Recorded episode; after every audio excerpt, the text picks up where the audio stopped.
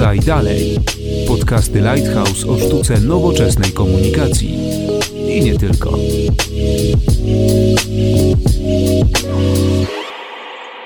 Dzień dobry, Konrad Domański. Zapraszam na 32 odcinek podcastu Lighthouse Podaj Dalej, w którym poruszymy temat postępującej dezinformacji i fake newsów, choć oczywiście w dzisiejszym odcinku nie będziemy skupiać się tylko i wyłącznie na tym. Porozmawiamy trochę o twitterowych bańkach, e, sposobach e, walki na, na te patologie, jakby nie patrzeć w internecie i też przede wszystkim jak biznes może sobie z tym radzić. Moimi i waszymi gośćmi są dzisiaj Michał Fedorowicz, prezes Instytutu Badań Internetu i Mediów Społecznościowych, społecznościowych. Dzień dobry. Oraz Jarosław Bańda, Managing Director w Lighthouse. Dzień dobry. Mógłbyś, Michał, przybliżyć może trochę naszym słuchaczom, czym jest Instytut?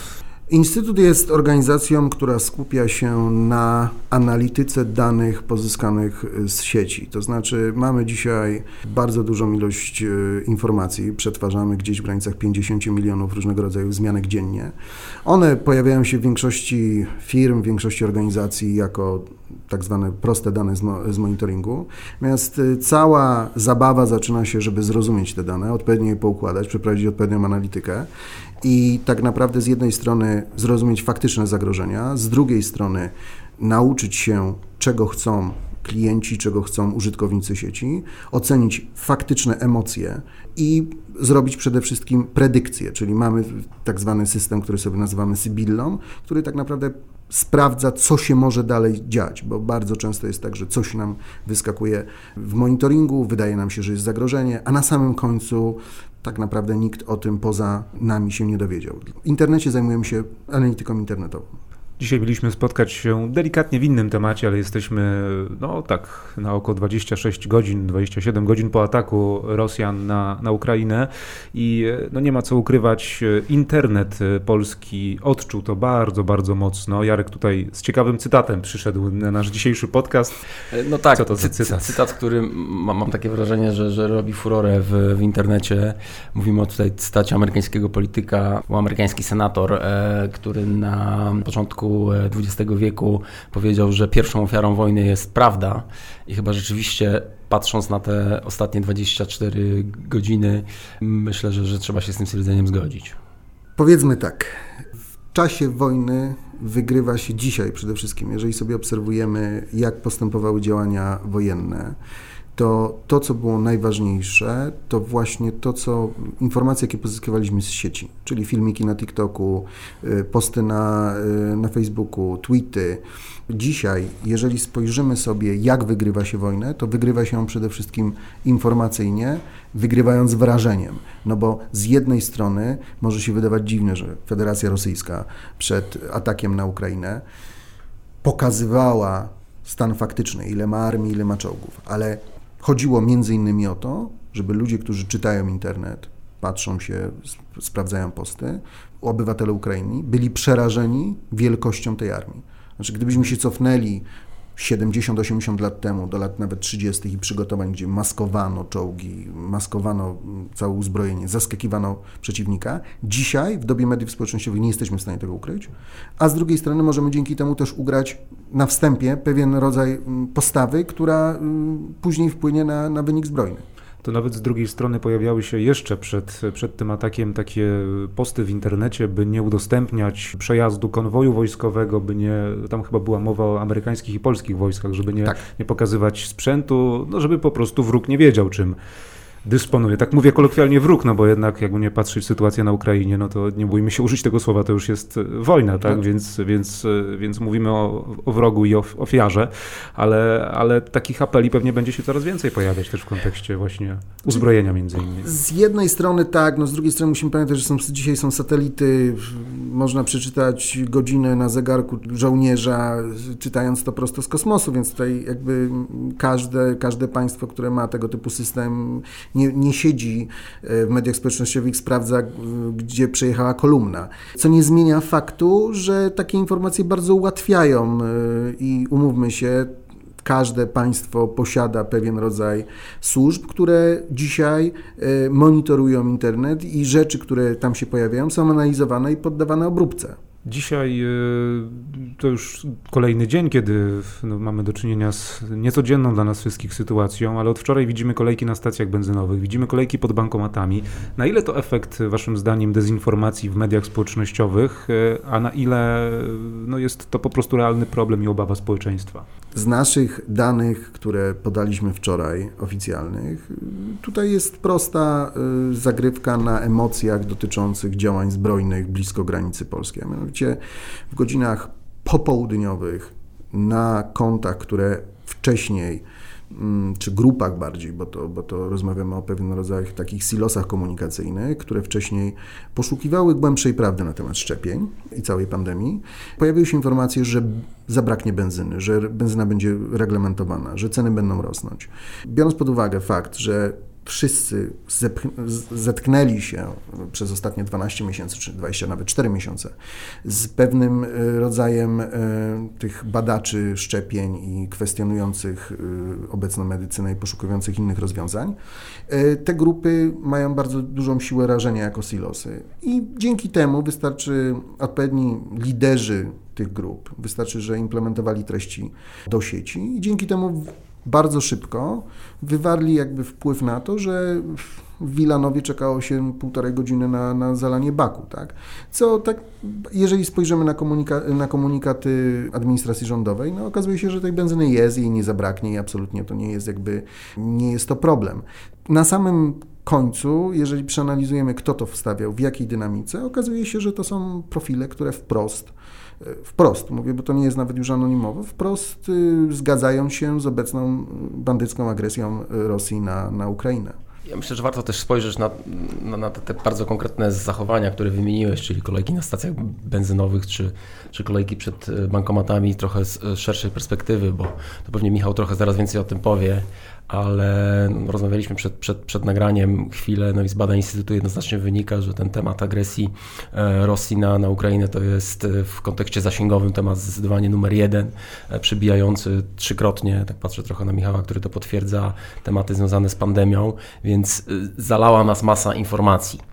I zalew, zalew informacji moim zdaniem zawsze tworzy dobre podglebie do, do tworzenia fake newsów, do tworzenia dezinformacji.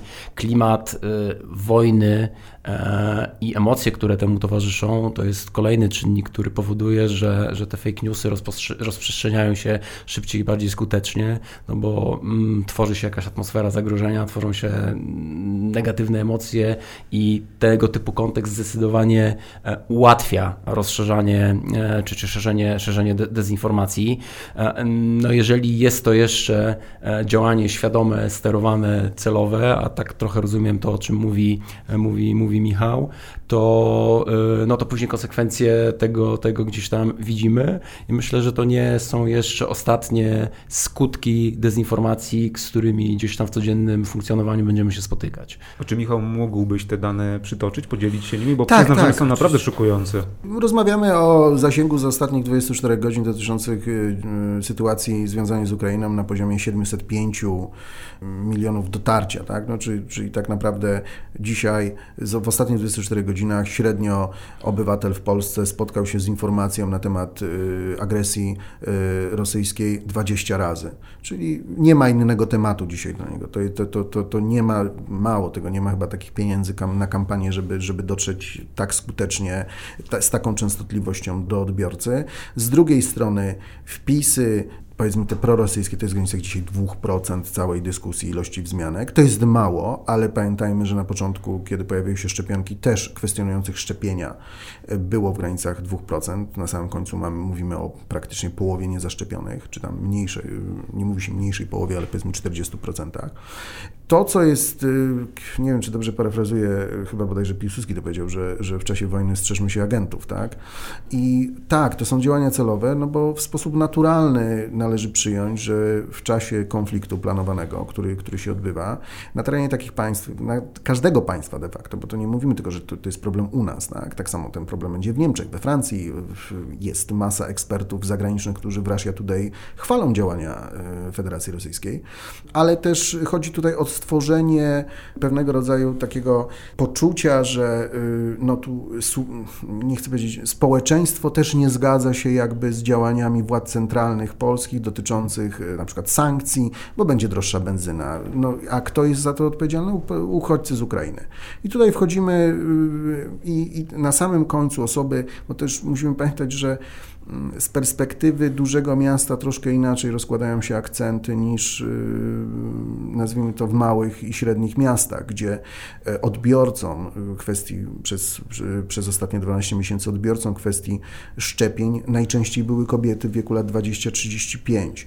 I dzisiaj te, ci sami odbiorcy y, tak naprawdę są bombardowane, czy jest, istnieje próba, bo to my się nie, nie rozmawiamy o tym, że tutaj jeszcze jest to, to jest początek, że zaraz zabraknie benzyny, cen, ceny gazu wzrosną, będzie drogo, a tak naprawdę po co nam ta wojna? I to jest całość. No właśnie, bo to trochę wiem, że Instytut ma to też przebadane i myślę, że warto o tym chwilę porozmawiać, bo, no bo dzisiaj jest tak, że jeśli chodzi o mm, takie ogólne narracje dezinformacyjne, no to mm, w relacji pomiędzy Rosją a Ukrainą, to, to, to myślę, że wszyscy jesteśmy ich świadomi i nawet rząd polski w mm, otwarty sposób to, to komunikuje, na co należy zwracać uwagę. Natomiast e, tutaj Michał zaczął wymieniać te rzeczy, które, które mogą być komunikowane przez, przez ośrodki dezinformujące.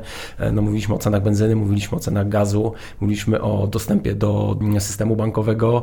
No, pojawiają się też informacje o jakimś tam planowanym zamachu terrorystycznym w Warszawie. Mówimy tutaj o jakichś kwestiach związanych z zagrożeniem, e, awarią jądrową. Ważne jest to, żebyśmy mieli, myślę, jako odbiorcy informacji, też świadomość, z którego kierunku ten atak dezinformacyjny też może przyjść, jeśli chodzi o tematy, które po prostu będą najzwyczajniej w świecie komunikowane. Oczywiście, ale do tego trzeba, to co jest kluczowe, bo tu też jakby pamiętajmy o tym, że, że rozmawiam też w kwestiach stricte biznesu.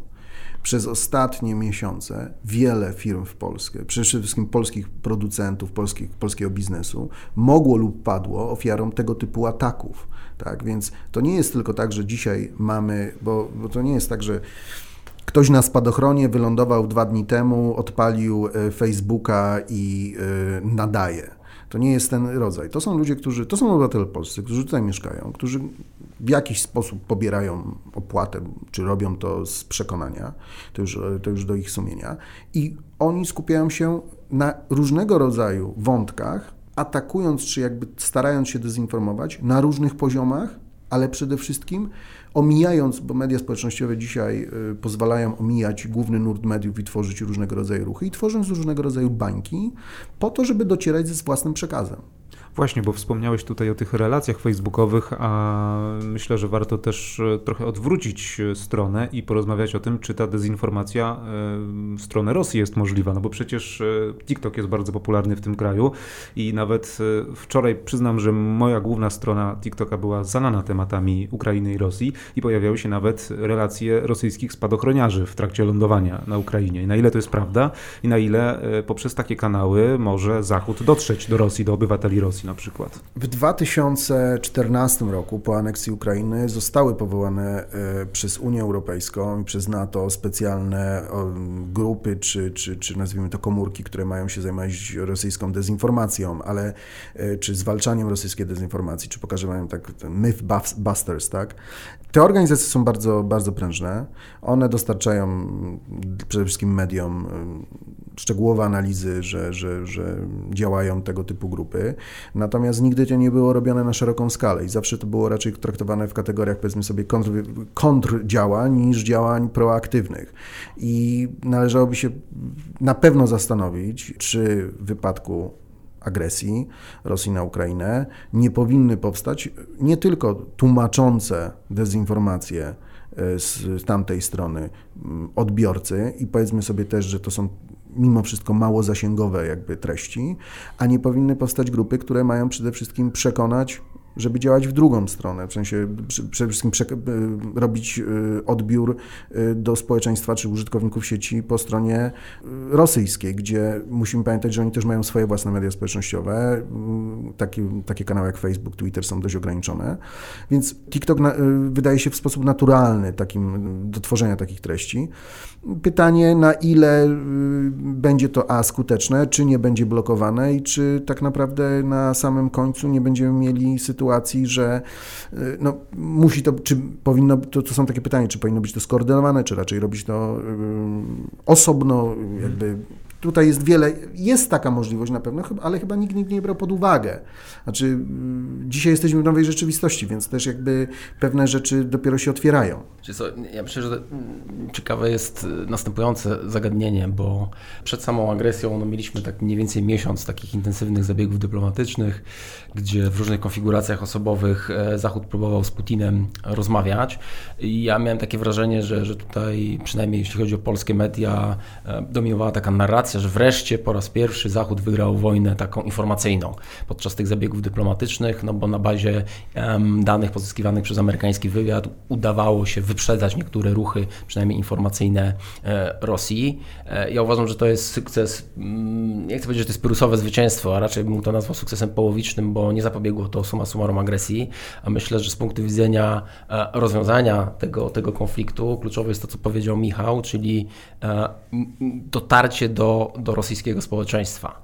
A tego się za pośrednictwem kanałów, narzędzi, środków, które były wykorzystywane e, do komunikacji, no właśnie w czasie, w czasie tej, nazwijmy to, e, tych, tych zapasów dyplomatycznych, tego się nie da zrobić. E, to wynika ze specyfiki, ze specyfiki, nie wiem, ekosystemu mediów, z których mm, korzystają, korzystają Rosjanie. Wydaje się, że jest potrzebne kompletnie nowe podejście, no bo mamy do czynienia z nową, z nową sytuacją. Czy to będzie możliwe, biorąc pod uwagę, biorąc pod uwagę mm, no chociażby samą specyfikę takiego medium, jakim jest, jakim jest TikTok, to tego nie podejmuje się dzisiaj rozstrzygać. Myślę, że w ogóle z e, TikTokiem w kontekście dezinformacji jest, jest problem, no bo wszyscy wiemy, że TikTok był pomyślany, czy jest pomyślany jako platforma rozrywkowa. Ja nie wiem, na ile algorytmy TikToka radzą sobie z, e, z treściami, które, no powiedzmy, powinny być blokowane, e, a których wydaje się że inaczej. Mam takie wrażenie, że, że algorytmy TikToka nie są do końca przygotowane do tego, żeby w kontekście agresji na, na Ukrainę wyłapywać treści, których w tej platformie nie powinno być. Ale jedną rzecz, jaką tutaj sobie przypomniałem, należy pamiętać i, i, i pamiętajmy o, o takiej rzeczy, że w czasie II wojny światowej zarówno alianci, jak i naziści, tak to nazwijmy, czy siły osi, czy, czy, czy Niemcy, posiadali własną propagandę skierowaną stricte do, do żołnierzy drugiej armii, tak? Czyli była, ja nie pamiętam, jak się, wiem, że się nazywa Sali, była taka um, dziewczyna, która w radio nadawała, była obywatelką Ameryki i kierowała audycje do żołnierzy amerykańskich. E, tak samo przecież były, były audycje w drugą stronę Niemców, którzy pracowali dla, um, dla Amerykanów, że mówili, że, że Hitler e, padnie, więc absolutnie to jest możliwe, tylko to, co jest najważniejsze, takie działania woduje się wtedy, kiedy jest faktyczny konflikt, a dzisiaj rozmawiamy o faktycznym konflikcie, więc tutaj jakby wprost musimy sobie powiedzieć, że do momentu, że nie było konfliktu, no nie było jakby potrzeby. Dzisiaj mamy potrzebę i, i, i to jest tylko zmiana narzędzi, natomiast zostanie ten sam tryb, tak, czyli pewnie będzie tryb dotarcia. Choć, tak jak mówię, dzisiaj nie jest tak prosto, że sobie odpalimy radio, nastawimy na falę i będzie nam dawane. Dzisiaj mamy algorytm, algorytm nie jest taki prosty i nie jest taki, jest niezbadany, no powiedzmy sobie sobie szczerze. Jeszcze to jest paradoks, bo e, wydawałoby się, że e, w no, takim zglobalizowanym społeczeństwie informacyjnym gdzieś tam dotarcie z jakimś, jakimś przekazem na przykład do, do społeczeństwa rosyjskiego powinno być znacznie prostsze niż na przykład w czasie II wojny światowej, nie wiem, rozrzucając nas z samolotów jakieś ulotki, czy, czy robiąc, czy uruchamiając jakieś, jakieś, jakieś stacje radiowe, ale rzeczywiście e, z drugiej strony patrząc na, na algorytmizację przepływu informacji, czy zarządzania informacją, to wbrew pozorom może być trudniejsze niż wtedy. I tu jest też pytanie, myślę też do, do szeroko rozumianego big techu, e, w jaki sposób e, podejść do, do, do tej no, niespotykanej od wielu lat sytuacji. Znaczy podejść, opowiedzieć, no, to są duże wyzwania biznesowe tak naprawdę, no, bo, bo, bo wydawało się, że Big Tech jest ponadnarodowy, tak, a tak naprawdę na samym końcu okazuje się, że też aplikacje mają narodowość. No mają zdecydowanie, to też, y, czy, czy, czy jesteś w stanie, Michał, powiedzieć, które medium y, najwięcej jakby generuje dezinformacji? Czy to jest Twitter? Bo, bo to chyba Twitterowi się najwięcej zarzuca, Oj, że tam się tego pojawia. Bardzo, znaczy zaskoczę Was. Tak naprawdę y, dzisiaj, jeśli chodzi o polski rynek, y, najwięcej różnego rodzaju filmików, audycji generuje serwis YouTube. Mhm. I dopiero tam, stamtąd wszystkie rzeczy są przerzucane do innych kanałów. I to jest dość, dość jakby powszechne zjawisko, że jednak y, ten, jednak to audio, znaczy to wideo jest, jest, jest, jest na pierwszej linii frontu i to tam najwięcej tego typu treści powstaje. Później w komentarzach jakby są generowane linki, generowane inne argumenty i dopiero potem to idzie dalej, więc dzisiaj e, wyzwanie pierwsze, na pierwszej linii frontu stoi, stoi że tak powiem YouTube, który, który musi wyczyścić, e, czy musi, powinien teoretycznie zastanowić się, czy czyścić tego typu informacje. Wiecie co, bo jesteśmy świeżo po prezentacji raportu Fundacji Digital Poland a propos dezinformacji w Polsce. Ja mam e... nawet kilka faktów, no, no właśnie, które tu mogę przytoczyć i to powiem Ci, że poczekaj, w, pełni, to, w pełni to jakby potwierdza to, Tak, bo, to, bo trochę, trochę nawiązując do tego, do Twojego pytania i od odpowiedzi Michała, no bo to, co wynika z e, tego akurat raportu jest to, że e, najczęściej z fake newsami Polacy spotykają się w telewizji. E, która w, to daje się 66% Polaków zadeklarowało, że, że, że oglądając telewizję, głównie programy informacyjne, e, miało styczność z fake newsami. No to się w jakiś sposób koreluje z, z tym, w jaki sposób konsumujemy jako Polacy informacji ku mojemu naprawdę sporemu zaskoczeniu cały czas telewizja jest medium numer jeden, jeśli chodzi o pozyskiwanie tej informacji. Na drugim miejscu są portale, dopiero na trzecim media społecznościowe e, i jeśli chodzi o, o, o fake newsy w mediach społecznościowych, to z tego raportu wynika, że tam zdaje się 51%. E, czyli mamy po jednej stronie 66% mówi, widzę fake newsy w telewizji, 51% e, spotyka się z nimi w mediach, w mediach e, społecznościowych. Dwa kompletnie odmienne ekosystemy, dwa kompletnie odmienne światy, jeśli chodzi o hmm. tworzenie i zarządzanie informacją. I tu postawię kropkę. No to, jest, to jest mega alarmujące, zwłaszcza, że też akurat mówię, mam przed sobą ten raport i tutaj yy, cy, cytuję, aż 8 na 10 dorosłych Polaków doświadczyło dezinformacji, a najbardziej na fake newsy podatni są młodzi ludzie ufający mediom społecznościowym, yy, którzy nie są w stanie samodzielnie odróżnić, co jest prawdą, a co fałszem. I faktycznie, tak jak mówisz, dla dwóch yy, trzecich badanych to właśnie telewizja jest tym głównym źródłem informacji. A już tyle razy mówiło się o śmierci telewizji to też nie do końca jest tak, że łatwo powiedzieć sobie, że młody człowiek nie jest w stanie odróżnić prawdy od yy, fałszu, bo jednego pytania sobie nie zadajemy. A co jeśli, bo wszyscy mówią, sprawdzaj źródła, sprawdzaj źródła. A co jeśli ja dzisiaj założę gazetę Wolna Polska i ja będę źródłem i będę dezinformował, to ja jestem źródłem. Znaczy, łatwo jest powiedzieć, nie rozróżniam, ale dzisiaj nie masz flagowania bo nie ma takiej instytucji, która by przyznawała ordery. Tak, to są prawdziwe media, nie, to są media kłamliwe. Nie ma czegoś takiego. Tak, możemy ewentualnie, był kiedyś, czy jest ptaszek na Twitterze, że to konto jest zweryfikowane przez Twittera, że faktyczny użytkownik jest faktycznym użytkownikiem i tyle.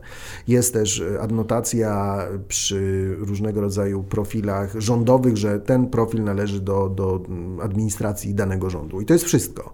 Natomiast co jeśli faktycznie ja stworzę na potrzeby własne pewien rodzaj lookalike'owego medium, tak? Gazeta Polska e, co rano, codziennie, prawdziwe info.pl, tak? Ja jestem źródłem, więc co ma dana osoba zweryfikować? Mnie? Nie, bo jestem tak jakby strukturę mam zbudowaną, że mm, mogę podawać, był kiedyś taki serwis, ja nie będę wymieniał tutaj nazwy, który autentycznie miał stokowe zdjęcia dziennikarzy y, u siebie, którzy dla niego pisali i de facto nie ma czego weryfikować, bo źródło podało. Dlaczego telewizja jest ważna? Bo na samym końcu każdy kryzys wizerunkowy, jaki się dzieje, dopóki się dzieje w sieci i nie dotyka telewizji, znaczy nie dotyka go telewizja, czy powiedzmy sobie media, nie jest uznawany do końca za prawdziwy. Albo nie, jest, nie przykuwa ostatecznej uwagi. Jeżeli nie macie w telewizji, jeśli chodzi o, o pewne rzeczy związane z kryzysem, związane z problemami, to tak naprawdę ten kryzys jest troszkę taki, no nie jest poważny, ale on jest troszeczkę taki na niby, bo, bo na samym końcu nie wydrukujesz tego internetu. To nawet chodzi o, o y, mimo że osobiście uważam, że, że prasa drukowana jest fanaberią, tak, jest pewnego rodzaju prawda, taką ciekawostką, to kryzys nieopisany przez gazetę papierową w papierze nie jest do końca kryzysem, nie jest do końca prawdziwy. I tutaj jest rola mediów, które na samym końcu są naj, takim, naj, takim sitem, sitem sit, tak? takim, gdzie jeżeli tam jest, to na pewno jest to sprawdzona informacja w polityce z tego tygodnia jest wywiad Jacka Żakowskiego z profesorem Michałem Krzyżanowskim, e, który jest medioznawcą na Uniwersytecie w Uppsali, przy okazji moim do, dobrym znajomym. I tam jest dyskusja z okazji 65-lecia w ogóle tygodnika Polityka. I fundamentalne pytanie jest o przyszłość jakościowych mediów. I Michał jest umiarkowanie realistyczny, tak bym powiedział, czy te media przetrwają, natomiast obaj panowie zgodzili się z tego, że to, że to, że to jakościowe dziennikarstwo jest potrzebne, ono definitywnie potrzebuje nowego modelu modelu biznesowego. Natomiast to, co powiedział y, Michał y, Fedorowicz, ma, ma, ma fundamentalne znaczenie, bo słuchajcie, tak trochę widzę, powoli skręcamy w kierunku tematu, co zrobić, co, co możemy zrobić my jako, jako obywatele, żeby się bronić przed dezinformacją i też co może zrobić biznes, co, co mogą zrobić, nie wiem, nasi klienci, żeby przed tą dezinformacją się bronić i, e, i minimalizować negatywne mm, skutki tej dezinformacji na, na biznes, na reputację, na wizerunek, na, na morale swoich, swoich pracowników. To pewnie o tym, o tym za chwilę, za chwilę porozmawiamy rozmawiamy. Natomiast jeszcze chciałem wrócić do tego raportu Digital Poland, bo, bo dla mnie y, to, co mnie najbardziej uderzyło z tego raportu, to jest taki jakiś paradoks, który, który z tego wszystkiego wynika. Mianowicie z jednej strony deklarujemy, że tak, prawie 90% z nas miało styczność z, z dezinformacją. Prawie, czy czym ponad 80% miało do czynienia z fake newsami, 70%, 75% y, twierdzi, że, że, że fake newsy to celowe działanie, no ale czy, czy wyciągamy z tego jakieś, jakieś wnioski? Nie wiem, 70 chyba też 5% osób e, uważa, że nauka, praca naukowców posuwa świat do przodu w pozytywnym tego słowa znaczeniu, ale już 50% e, poddaje wątpliwość wiarygodność, wiarygodność badań naukowych. No tak, no nawet we wrześniu ubiegłego roku przecież przez Polską Izbę Informatyki i Telekomunikacji KUL był opublikowany raport y, o, o, podejściu do pola elektromagnetycznego. I tam właśnie było to pytanie o naukowców i, no i widać, że ci naukowcy jakby tracą na, może nie, nie powiedziałbym na znaczeniu, ale na, na zaufaniu, tak, mm. że coraz mniej osób ufa naukowcom, więc, a... Więc, więc, więc moim zdaniem to jest tak, że albo deklaracje jedno, a życie swoje, albo jesteśmy po prostu bezbronni i nie mamy instrumentów, które pozwolą, czy, czy które pozwalałyby nam w jakiś taki skuteczny szybki, taki bym powiedział natywny sposób e, weryfikować prawdziwość informacji, które do nas docierają. To też jest kwestia, czy jest potrzeba weryfikacji informacji. Bo na samym końcu my dzisiaj mamy ten, powiedzmy sobie, przywilej, że, że, że siedzimy w tym biznesie, w sensie czytamy, interesujemy się. Natomiast zdecydowana większość użytkowników sieci bierze informacje takimi, jakimi są i nie zastanawia się, wracając, nie wiem, w autobusie po pracy, czy, czy skrolując, e, skrolując swój ekran, nie zastanawia się, czy to jest prawdziwe, czy nie. To jest y, informacja, że tu jest na przykład, nie wiem, bomba, a tu jest baba z brodą, jest na tym samym poziomie. To, to, to znaczy, to, to nie, nie ma też jakby potrzeby dzisiaj pewnego rodzaju weryfikowania czegokolwiek, bo musimy pamiętać, że na samym końcu, gdybyśmy chcieli wszystko weryfikować, to byśmy nic innego nie robili, tylko siedzieli i sprawdzali każdą informację. Naprawdę każda, każda jakby taka grupa dezinformująca może wysyłać, nie wiem, no załóżmy tweeta na minutę z kłamstwem, a, a weryfikacja jednego tweeta z informacją zajmie pół godziny. Wiecie co, bo tak y, też trochę obserwuję, jakiego rodzaju działania zostały na rynku medialnym w Polsce podjęte w ciągu tych, tych ostatnich 24 godzin. Dwie rzeczy co najmniej zasługują gdzieś tam na, na jakiś komentarz. No pierwsza sprawa to jest ta decyzja Krajowej Rady Radiofonii i Telewizji o, to, o tym, żeby ściągnąć z eteru rosyjskojęzyczne stacje i to wydaje mi się szybko zostało przez e, i nadawców i reemitentów e, zrobione. To jest punkt numer jeden. Punkt numer dwa widziałem, widziałem e, jakiś tweet chyba mm, Piotrka Miśnika z Wirtualnej Polski, która zdecydowała się wyłączyć komentarze pod, pod artykułami, no po to, żeby ograniczyć gdzieś tam pole do, do, do, do szerzenia właśnie dezinformacji i, i fake newsów. Interia też ściągnęła. Mm, no więc tak, tak, czyli widzimy, że są trochę działania z jednej strony na, narzucone przez administrację rządową, z drugiej strony same też organizacje medialne próbują w tej rzeczywistości jakoś tam się odnaleźć i pewnie odpowiedzialność po stronie tych dużych korporacji medialnych jest po to, żeby chociażby organizować sposób podawania podawania informacji w taki sposób, żeby nam tą weryfikację jakoś, jakoś ułatwić, żeby być może ta baba z brodą nie była na jednym poziomie razem z, z, z bombą, e, tylko żeby ta hierarchia informacji, sposób jej podania, sposób jej zorganizowania, no też po prostu był z punktu widzenia użytkownika przydatny do, do, do weryfikacji, do, do, do sprawdzania, do takiego poczucia, że rzeczywiście mam do czynienia z prawdziwymi informacjami. To jak w takim razie biznes może sobie z dezinformacją i powinien sobie radzić? No bo wiadomo, że firmy w tej chwili są niezwykle narażone na, na, na, te wszystkie fake newsy i mogą to odczuć nie tylko wizerunkowo, ale też finansowo. To ja może zacznę, bo może mi bardziej wypada niż, niż, niż, niż Michałowi. Ja mam takie wrażenie, przynajmniej chodzi o biznes i też osoby, które wiem, zarządzają komunikacją i e, powinny dostarczać takich danych e, komunikacyjnych, które zarządom pozwalają podejmować jakieś racjonalne decyzje biznesowe. Uważam, że kluczem do sukcesu jest wiedza. To znaczy, ja dzisiaj stawiam tezę taką, że większość biznesów w Polsce nie wie nie wie, żyją w jakiejś takiej iluzji, że mając uruchomiony monitoring, przychodzą tam do nich jakieś, jakieś alerty, przychodzą do nich jakieś dzienne raporty, no, mają takie, takie, takie iluzoryczne poczucie bezpieczeństwa, że wiedzą, co się w ich otoczeniu dzieje i wiedzą, e, co się o ich firmach, markach pisze i mówi rzeczywistość, szczególnie w takim wymiarze nie wiem, jakichś kryzysów wizerunkowych, pokazuje, że to jest iluzja, że to jest iluzja, że mamy rzeczywiście e, dużą bibliotekę danych, ale nie potrafimy się po niej poruszać, bo nie mamy tych danych zanalizowanych, przetworzonych, podanych w taki sposób, które pozwalają nam po pierwsze ocenić rzeczywiście, gdzie jesteśmy, gdzie są ryzyka, mocne, słabe strony możliwości, a druga rzecz to jest to, co gdzieś nam Michał chyba powiedział na początku, czyli predykcja zagrożeń. Ja dzisiaj uważam, że, że, że to jest największa jakby bolączka w kontekście takiego mm, issue management, risk management, e, czyli brak dostępu do wiedzy takiej wynikającej z dobrej analityki, z przetworzenia tej masy informacji, która w otoczeniu biznesu jest. Każda firma musi dzisiaj, każdy duży biznes, czy w ogóle biznes, musi się zastanowić nad, zadać sobie proste pytanie. Po, po co płaci, po co płaci za ochronę swojego mienia? Po co im że tak powiem, agencje ochroniarskie, po co im zabezpieczenia, po co im zabezpieczenia serwerowni, po co im ubezpieczenia. Dlatego, że na samym końcu, odpowiedź jest dość oczywista, chronią e, środki trwałe należące do biznesu. Nie ma dzisiaj, znaczy większość biznesów, zgadzam się tu z Tobą, Jarek, że większość biznesów dzisiaj tak naprawdę jest troszeczkę jak dzieci we mgle. Mamy włączony jakiś poziom monitoringu własnych, e, własnej, e, własnej marki, i super, tak? Na samym końcu patrzymy, czy są zasięgi, czy są wzmianki, czy, czy, czy, czy tam coś się dzieje.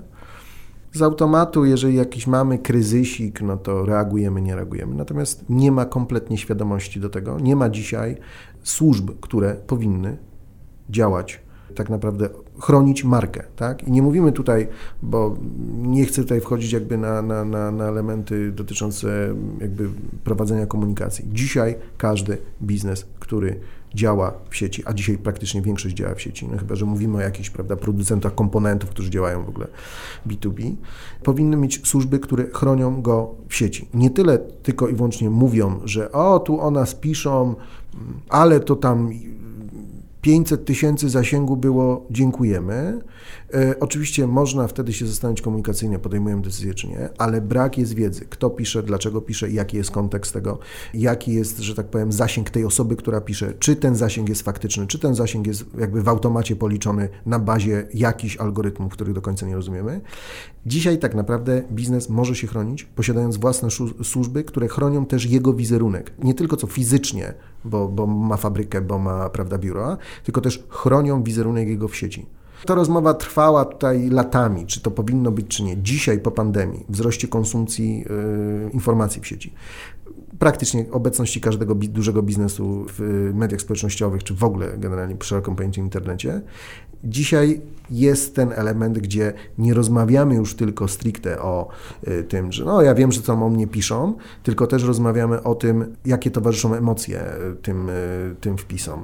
Czy one mają predykcje, czy one mają jakby, czy dana jaka będzie rosnąć, czy ona będzie spadać. To się sprowadza dzisiaj do tego, że, tak na, że, że powstaje nam w sposób naturalny, tak jak dawniej nie było potrzeby, no, no, komputer bez internetu był komputerem, dzisiaj tak naprawdę, czy tam kiedyś był smartfon, prawda, bez internetu, no to dzisiaj mamy, że tak powiem, no, potrzebuje, powstaje nowa jakby dziedzina ochrony marki w sieci. Tak? Mhm.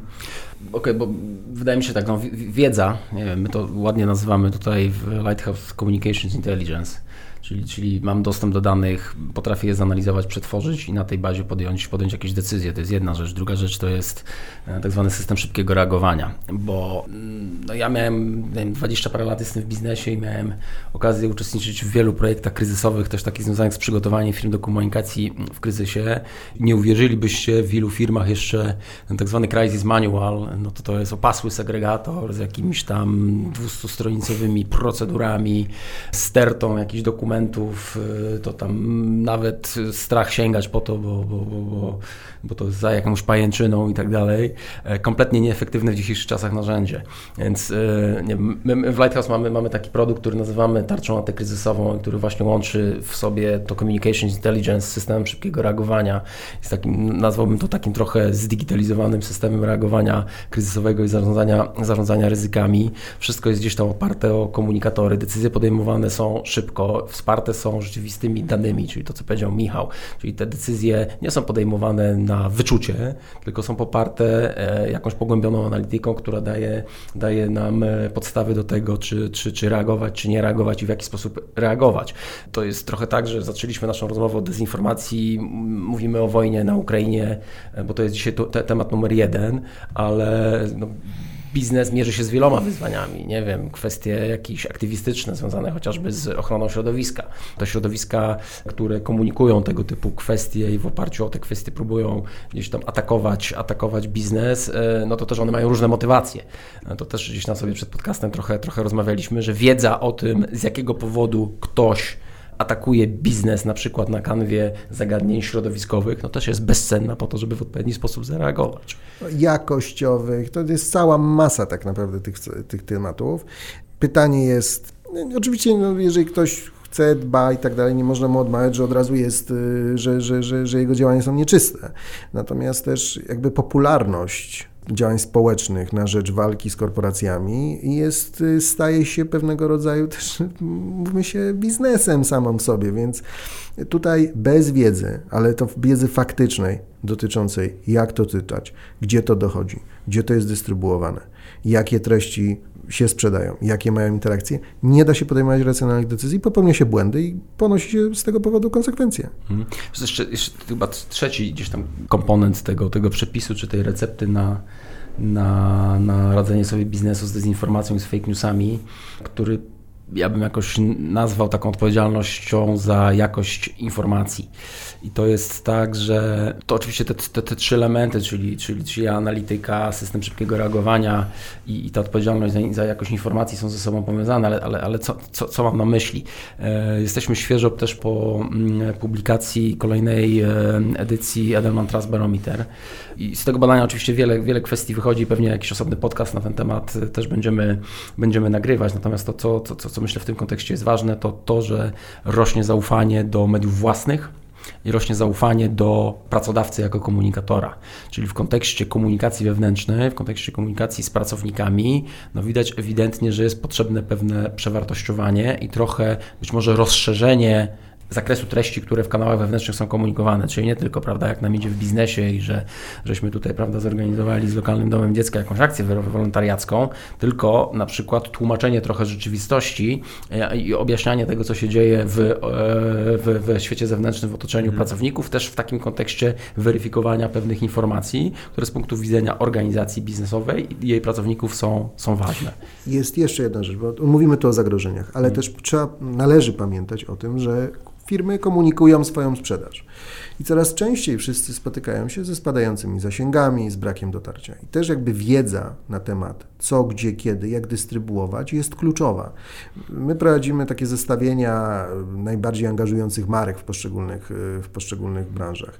I tak naprawdę dla nas zaskoczeniem, że w zeszłym miesiącu bardziej angażująca była komunikacja Pasi Busu niż komunikacja McDonalda, Tam Pasibus był pierwszy, McDonald's był drugi. Jest jakby też odpowiedzią na pytanie, jak pewne rzeczy, gdzie pewne rzeczy instalować, jak to robić. Tak? To już nie są tylko, o słuchajcie, muszą być pieski, kotki, musi być wideo. To już jest kwestia dystrybucji w sieci, odpowiedniego podania, zaangażowania, budowania przekazów, które też jakby no, zbieramy z wiedzy. Tak?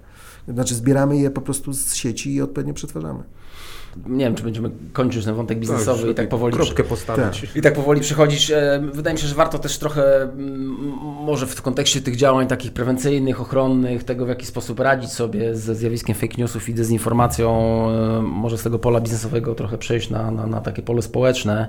E, ja powiem Wam szczerze, że jestem jednak trochę pesymistycznie chyba, chyba nastawiony, czy, czy to się da, bo rozmawialiśmy tutaj o tym raporcie Digital Poland i tam zostało zadane pytanie, jakiego rodzaju działania należy przedsięwziąć, żeby, żeby ograniczyć e, oddziaływanie fake newsów. No i tam na pierwszym miejscu były takie twarde rzeczy, czyli obowiązek prostowania przez media nieprawdziwych informacji.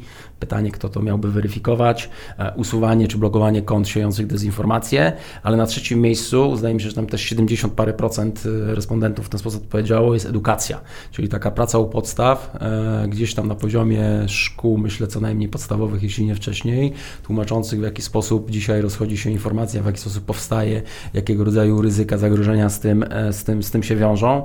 Czy to jest możliwe w polskich warunkach? No są jakieś pierwsze jaskółki, no bo chociażby projekt, który robimy z Polską Izbą Informatyki i Telekomunikacji w obszarze edukacji na temat pola elektromagnetycznego i pewne pozytywne sygnały, które dostajemy z na przykład Ministerstwa Edukacji Narodowej o tym, że jest potrzeba, wola, chęć, otwartość do edukowania na temat nowych technologii, w tym akurat kontekście 5G i też wyczulenia tutaj młodszych odbiorców na, na różnego rodzaju fake newsy w tym temacie, no, pozwalają mi być umiarkowanym optymistą w, w, w, tej sprawie, ale zasadniczo jakoś widzę, że to niebo jest chyba bardziej zachmurzone niż słoneczne, bo jeszcze przywołam tylko jedną rzecz z, z ostatniego Edelman Trust Barometer. Wyobraźcie sobie, że 67% respondentów uważa, że dziennikarze celowo manipulują informacjami, celowo wprowadzają nas w błąd po to, żeby, żeby wygenerować ruch na, na, na, na, nie wiem, na stronach internetowych, zwiększyć sprzedaż i tak dalej. To jeżeli w ten sposób patrzymy na przykład na organizacje medialne, bo jeżeli chodzi o rząd, to też nie jest lepiej bo 66% ludzi uważa, że, że rząd celowo nas wprowadza w błąd. 63% ma podobne zdanie na temat liderów biznesowych. Nie?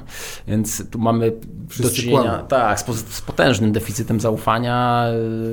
Wiecie, kapitał społeczny to są takie kwestie, o których rozmawiamy od, od, od, od wielu lat. Pewnie bez tego odbudowania, przynajmniej w części tych kwestii, to będzie bardzo trudne, to się nie uda. Organizacje fact-checkingowe w Polsce, one są, wiecie, no i statu na Sandy, dopiero się budują, są niedofinansowane. No, trzeba trzeba je bardzo mocno wspierać, ale no, nie wiem, Digital Poland raport 5% z nas korzysta z serwisów fact-checkingowych. No to... Na samym końcu ja uważam, że jednak edukacja, to znaczy hmm. nauka, na podsta szkoła podstawowa, klasa szósta, w górę zajęcia dotyczące dystrybucji informacji, rozpoznawania informacji. Zwyczajny przedmiot, w, który, który gdzieś tam przy informatyce się znajduje i jest wpisany do podstawy programowej. Tutaj to nie jest tak, że my jesteśmy dzisiaj w stanie, oczywiście te działania prewencyjne dotyczące blokowania, ściągania jak najbardziej tak, ale y, na samym końcu dzisiaj, gdzie no de facto internet będzie i będzie go więcej i będzie więcej mm, konsumowania. Dzisiaj bez podstaw, pisania do podstawy programowej e, edukacji na poziomie informacyjnym, to znaczy jak korzystać z internetu bezpiecznie, a dwa, jak walczyć z dezinformacją, nie, znaczy to, to niczego nie zmienimy, to znaczy już mówimy o zmianie pokoleniowej, natomiast nie, nie możemy tego rozpatrywać ad hocowo. Mhm. Mam nadzieję, panowie, że jeszcze będzie okazja, żeby o tych tematach poruszonych w drugiej części podcastu porozmawiać e, w spokojniejszym momencie, bo wiadomo, że troszkę nam się formuła naszego dzisiejszego spotkania na gorąco zmieniła tuż, tuż przed nagraniem tego podcastu wręcz. Przypominam, że moimi i waszymi gośćmi byli dzisiaj Michał Fedorowicz, prezes Instytutu Badań Internetu i Mediów Społecznościowych. Do widzenia. Oraz Jarosław Bańda, Managing Director w Lighthouse. Dziękuję bardzo i do widzenia. Zachęcamy gorąco do śledzenia mediów własnych Instytutu, gdzie no, troszkę na temat e, tego, jak walczyć z dezinformacją, raporty, badania możecie znaleźć. Do usłyszenia. Konrad Domański. Spodobał Ci się nasz podcast? Podaj dalej i śledź naszą stronę oraz kanały społecznościowe.